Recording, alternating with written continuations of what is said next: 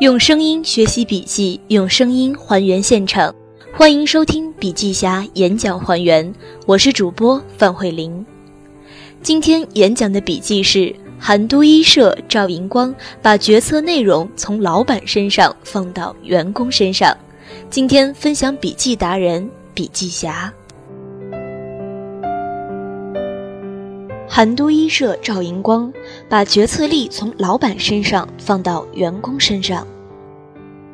二零零八年，韩都衣舍创立时，销售额只有一百三十万。二零一四年，这个数字为十五亿，跃居为互联网快时尚第一品牌。如何保持基层员工的福利，是设计组织最原始的出发点。作为创始人或者负责人，最核心的机制是你要关注基层员工的原动力，激发他们的积极性。韩都衣舍是二零零八年二月创立的，很多人认为韩都衣舍是做服装的公司，其实我们是一家做平台型的公司。我们和京东他们不一样，我们的愿景是成为具有全球影响力的时尚品牌孵化平台。我们的服务对象不是客户，我们服务的是平台上由梦想创建的团队。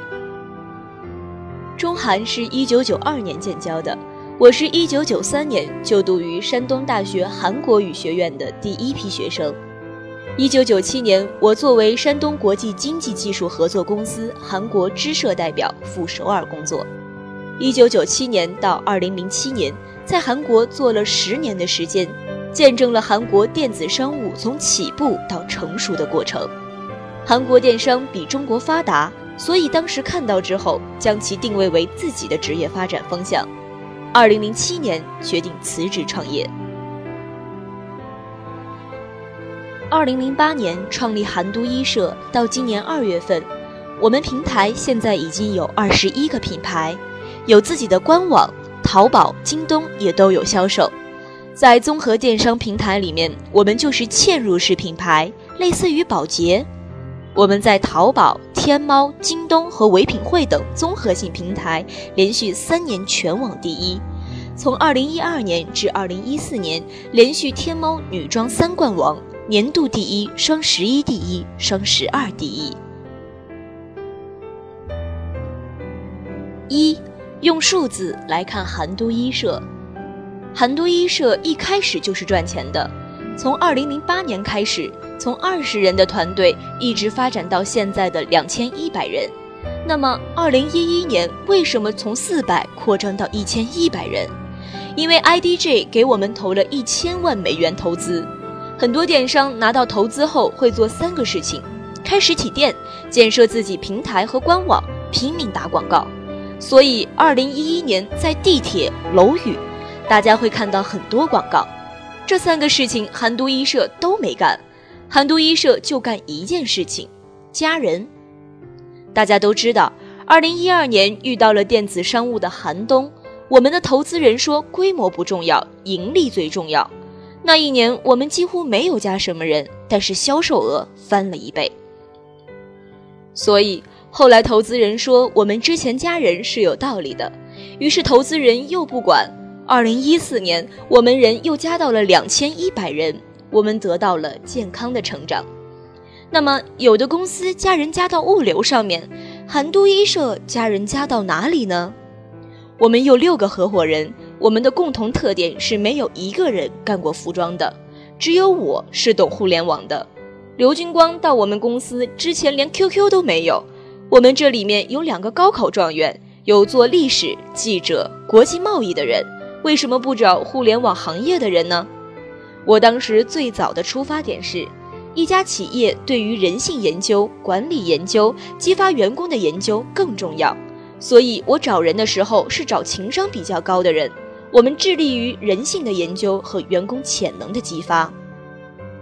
二，从组织角度，我们如何激发员工动力？大部分企业做金字塔的控制性管理，就是从上到下。一个好的团队是要有执行力的团队，那我们如何做管理的创新呢？我们就倒过来，越高的管理层都放到下面，然后让员工去和市场直接接触，这两者的本质有何不同？在很多企业，老板很值钱，因为在每个决策后都隐藏很多风险。上面做决策，基层员工做执行。有没有一种方式让决策分散，把决策力从老板身上放到员工身上？这里就要说到日本的阿米巴模式。我是后来才知道有这个模式。什么是阿米巴经营模式呢？阿米巴经营模式源于稻盛创业早年的困境，他把公司细分成所谓阿米巴的小集体，并委以经营重任，从而培育出许多具有经营者意识的领导者。三，来看看百度怎么解释阿米巴经营模式。阿米巴经营模式就是将整个公司分割成许多被称为阿米巴的小型组织。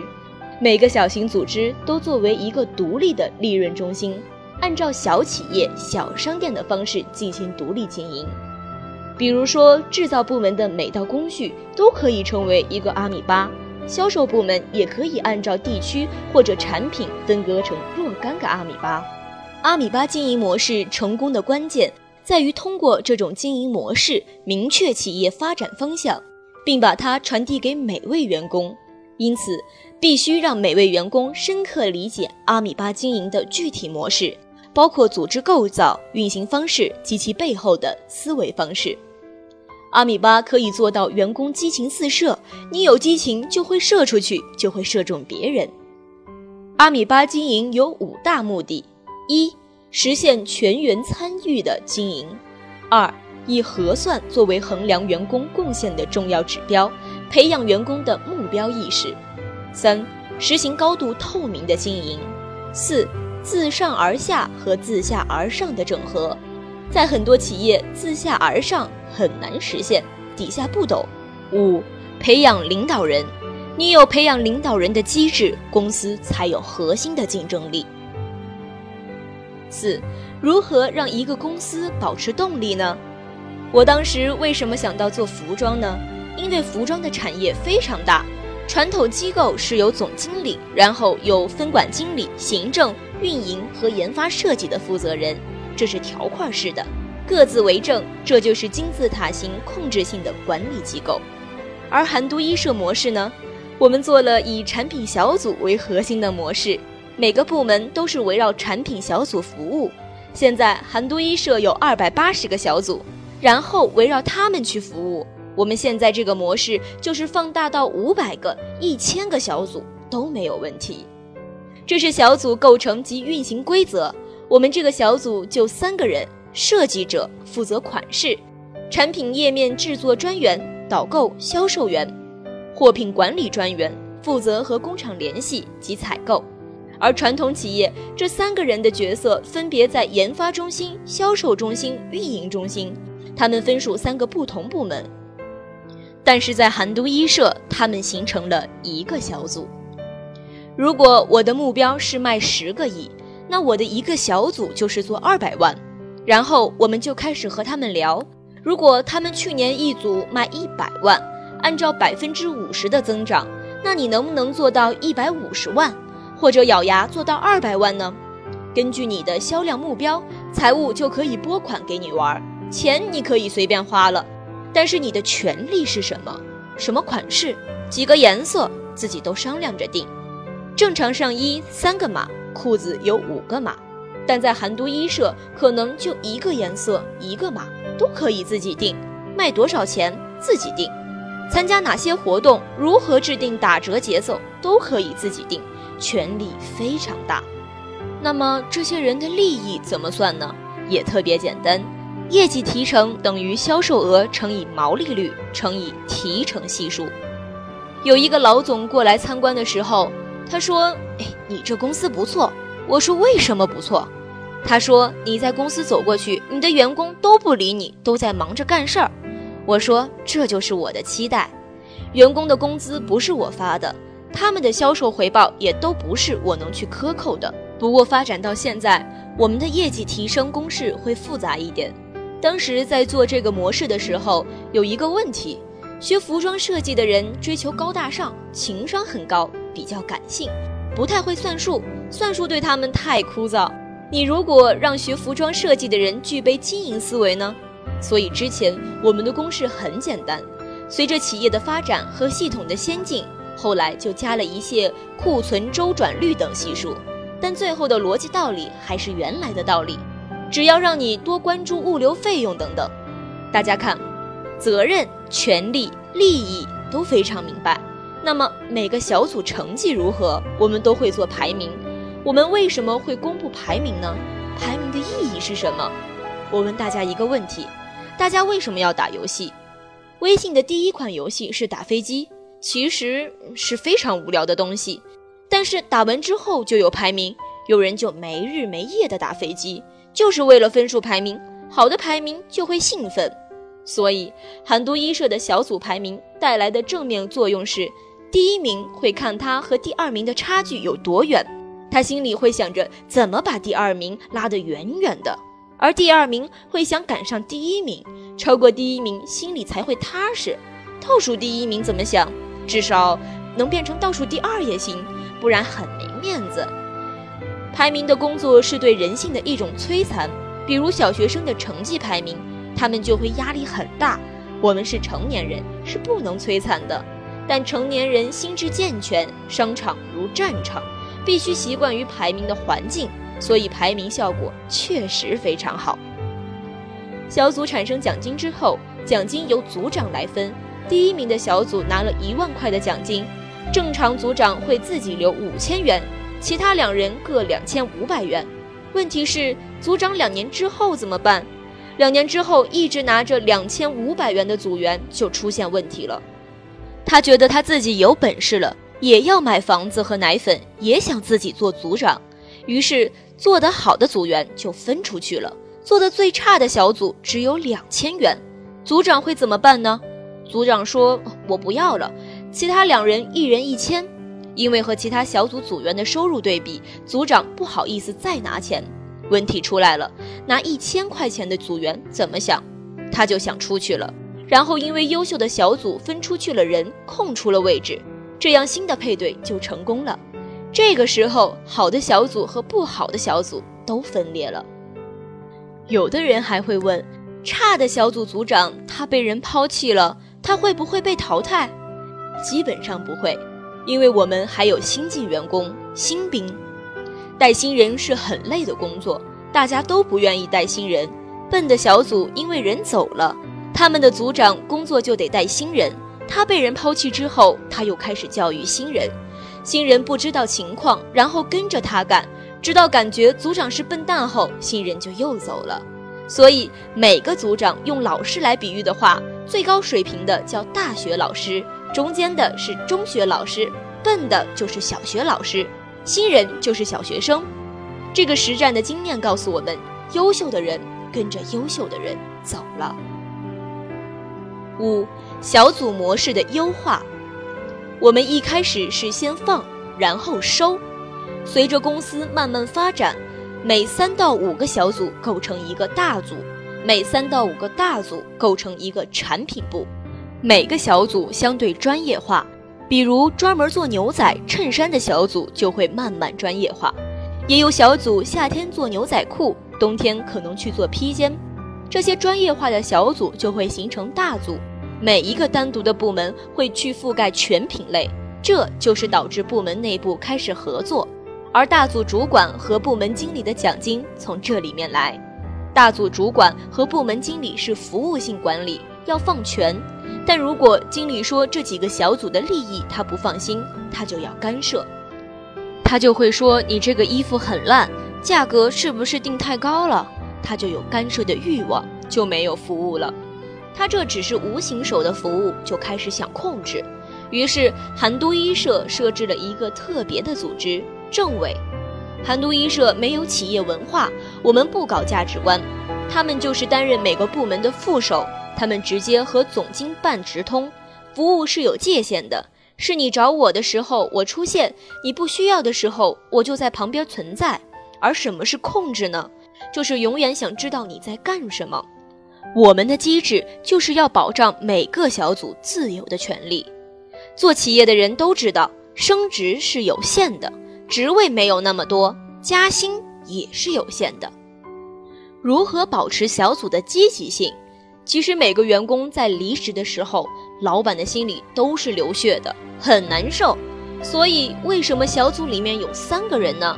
因为组长他这样做事就不只是为了他自己，他下面有自己的兄弟姐妹，他们要过好的生活，他们必须为他们负责。如果他不站出来好好为他们的话，他就不是一个好组长。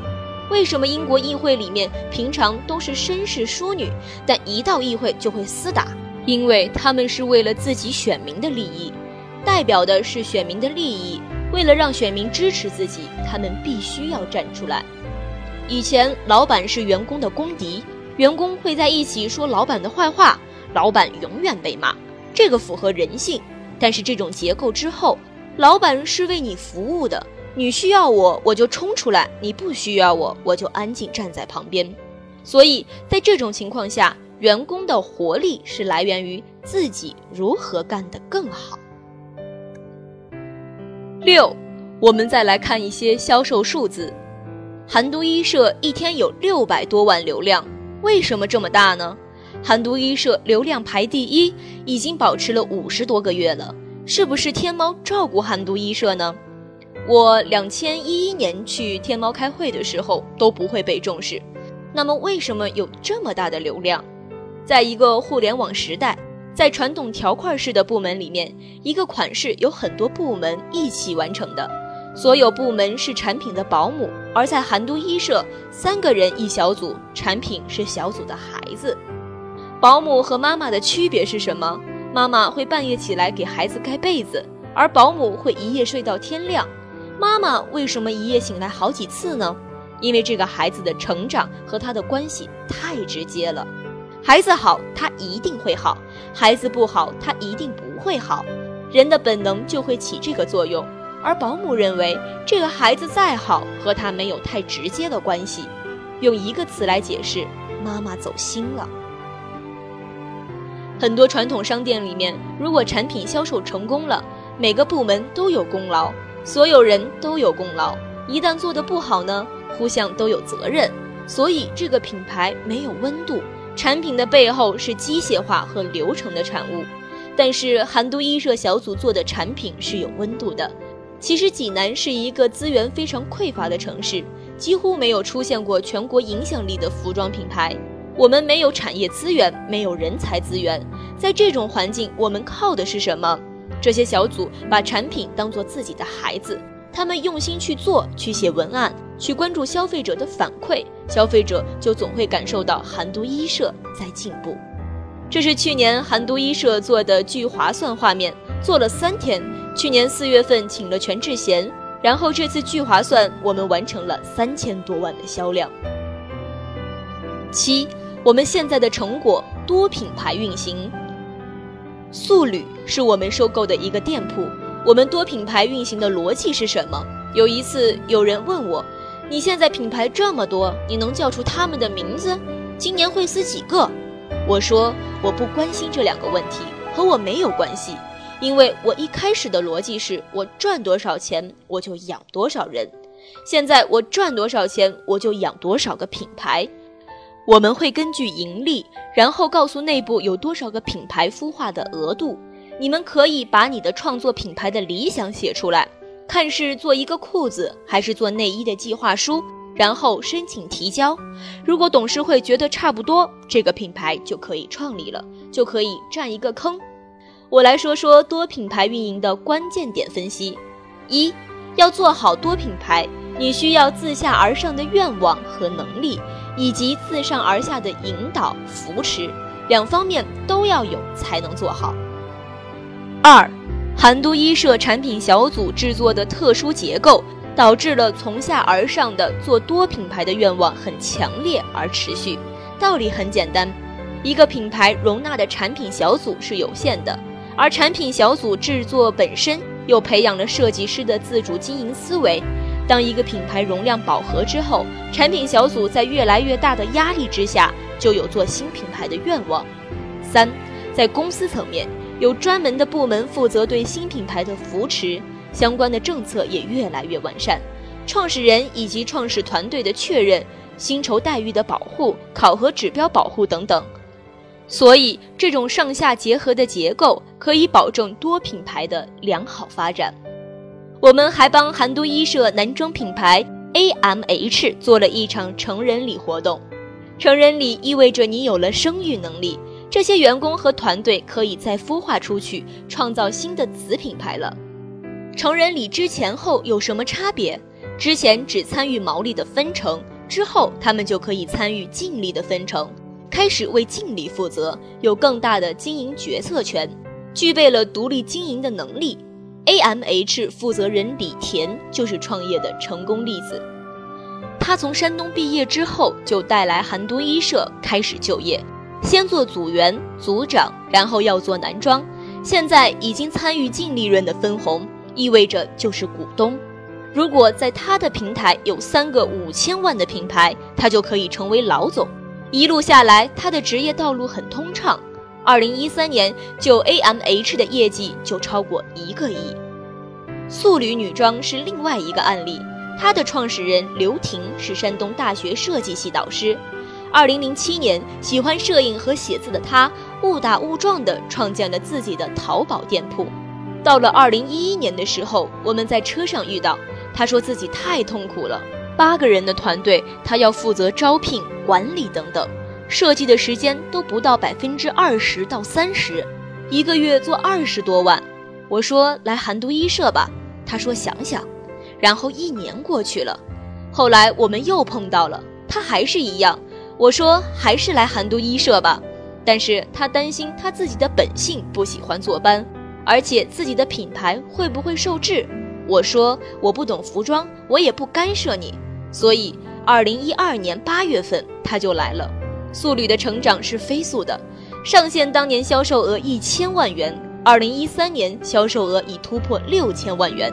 二零一四年做了八千多万，很多行业的人都说韩都衣舍是卖货的，是快时尚品牌，不是做品牌。素履定位文艺复古风，是一个定价在中高端并逐步稳定在高端，与韩都衣舍韩风快时尚截然不同的崭新服装品牌，具备高识别度，是适合细分人群的偏小众品牌。今年的速旅业绩比去年纷纷成长。今年上半年开始发力，中国互联网服装品牌为什么都做得这么慢？互联网的特点是以销定产，传统服务行业是以产定销。比如说美邦，它从做一家店开始的时候就要多备货，随着他的店越开越多，衣服产量也越来越多，随着店越来越多，单款的数量也越来越大。互联网相反，即使做到一千万的时候，我依然希望一款衣服做两百件。不管做一亿、十亿，我还是在想一款衣服二百件能不能生产。互联网不需要铺货，规模不管多大，都希望最小化生产，追求的是款式的数量。一个互联网品牌做一百个亿需要十五万款。我们设想一下，互联网品牌一件能不能生产？我生产一件卖出去，然后再生产一件都可以。我考虑的是单款最小生产数量。互联网品牌是不管我们做的多大，卖得好才生产，卖得不好就不生产。天猫说：“你们家这么多款，消费者会不会烦？选起来会不会累？”其实根本不会，他们喜欢选。互联网品牌做到现在，为什么会出现品质不好呢？因为互联网品牌是两层皮。第二层皮可以 PS、美颜、美图秀秀等等，产品在网页的调节做得非常漂亮，但是，一买到手，衣服的品质就感觉不一定能接受。互联网想不想走一层皮的模式呢？传统品牌是一层皮的模式，到现场一看，喜欢就喜欢，不喜欢就不喜欢。其实，互联网品牌太想走一层皮的模式了。我们再来看看，如果做一百件产品。互联网品牌和传统品牌有什么其他差异呢？这两者其实从营销企划、产品企划到供应链企划都有所不同。我给大家举一个例子：大部分传统品牌九、十月份要开夏季产品订货会，十二月份组织生产，订多少件就生产多少件，到三月份就会推送到门店。然后七八月开始促销清仓。互联网品牌呢，十二月只生产目标销售量的百分之三十，到了三月开始进行爆款和旺款的生产，然后比线下更早进入打折。为什么在销售旺季就打折，而不是留到季末呢？你想想，人吃饱的时候，你再怎么给我促销都没用，这个时候便宜也没用。所以，互联网品牌一定会打败线下市场的。对于韩都衣舍来说，为了成为具有全球影响力的时尚品牌孵化平台，为了给服装品牌的孵化服务，我们创立了韩都时尚云。我们自己先把互联网摸索好和搭建好，然后大家做好品牌推广设计就好了。其他什么都不用管，我们是为了成就有梦想的团队。